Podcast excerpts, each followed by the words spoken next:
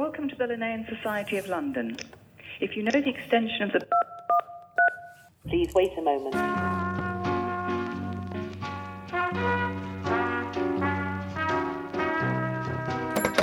My name's Stephanie West. I work in the Angela Marmont Centre for UK Biodiversity at the Natural History Museum in London. I've been a Fellow of the Linnean Society for many years and am now a trustee of the Society too. I've studied Gilbert for many, many years um, and I'm particularly interested in Gilbert's life and particularly the time he spent here in London.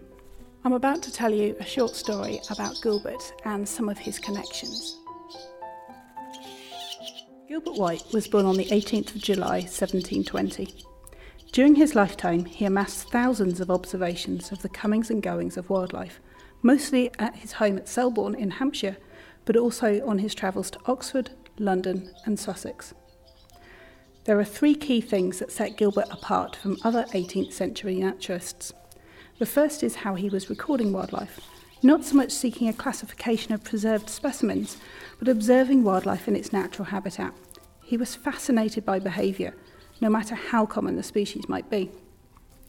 It is this observational approach to natural history which resonates so closely with us today in terms of how many of us watch and record wildlife. But in his time, it produced new data and results. His observations on the house martin, swallow, and swift resulted in a request for two papers by the Royal Society the first of which, on his observations of behaviour of the house martin, was read out at a meeting of the Society on February the 10th, 1774. We see in Gilbert's journals the origins of what we now call biological recording. All the essential components of a modern biological record are there who, what, where, and when. From 1751 to his death in 1793, Gilbert made detailed records of what wildlife caught his attention, and from these records we can paint a picture of how Selborne and British wildlife in the south of England has changed in the last 250 years. How we record wildlife today and our passion for natural history owes a lot to the method Gilbert was following.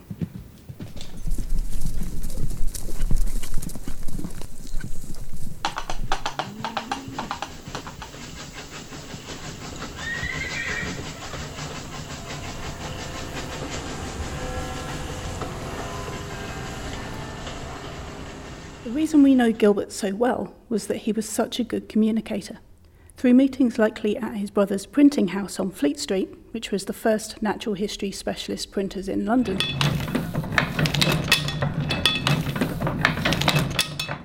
he would have gained the acquaintance of many natural historians of the day, including his main correspondents Thomas Pennant, the author of British Zoology, and Daines Barrington, the then Vice President of the Royal Society, as well as other notable figures like Sir Joseph Banks and Daniel Solander.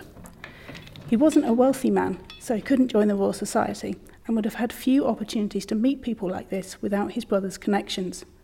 Communication was as critical to being a naturalist then as much as today, and it is these connections which led to Gilbert discussing his findings over many years and the resulting letters which formed his main work, The Natural History and Antiquities of Selborne. Sadly, Linnaeus was not among those correspondents, but White, of course, knew of Linnaeus's work. After meeting Daniel Solander, who was Linnaeus's spokesperson in England, White was a convert to the new Linnaean system of classification and naming species, making attempts to follow his system of naming, even proposing names of his own for species like the harvest mouse, following Linnaean binomial nomenclature. He did, however, prompt his brother John to write to Linnaeus about his findings in Gibraltar. Interestingly, while rifling through the Selborne Society's collection of letters from White to his brothers, which are held at the Linnean Society, I did stumble across a very interesting mention of Linnaeus in correspondence to John from 1773. Brother Harry was told in Oxford that Linnaeus is certainly dead. Linnaeus, in fact, didn't die until the 10th of January 1778 but this was the start of a long illness and incapacitation as a result of a series of strokes. White's legacy, of course, comes from his book. The Natural History and Antiquities of Selborne was first published by his brother Benjamin in November 1789. Despite being to many, I guess, a rather obscure work, a collection of letters focusing mostly on a small part of rural Hampshire, it has endured, having never been out of print and therefore becoming the fourth longest constantly in print book in the English language. A quirk of fate, but I would argue down to the beautiful picture of a near forgotten idyll of England, which the book invites you to step into and share with the author. White's writing exudes enthusiasm. His passion for the subject evokes that almost childlike glee that as naturalists we all get when we find something new, no matter how common it might be. More than that, though, the book has paved the way for every naturalist who has followed it. Knowingly or unknowingly, all of us who watch wildlife record who, what, where, or when, and share our records with others as students of White. So I encourage you to grab a notebook, get out into your garden or your local patch, get recording, and be more Gilbert.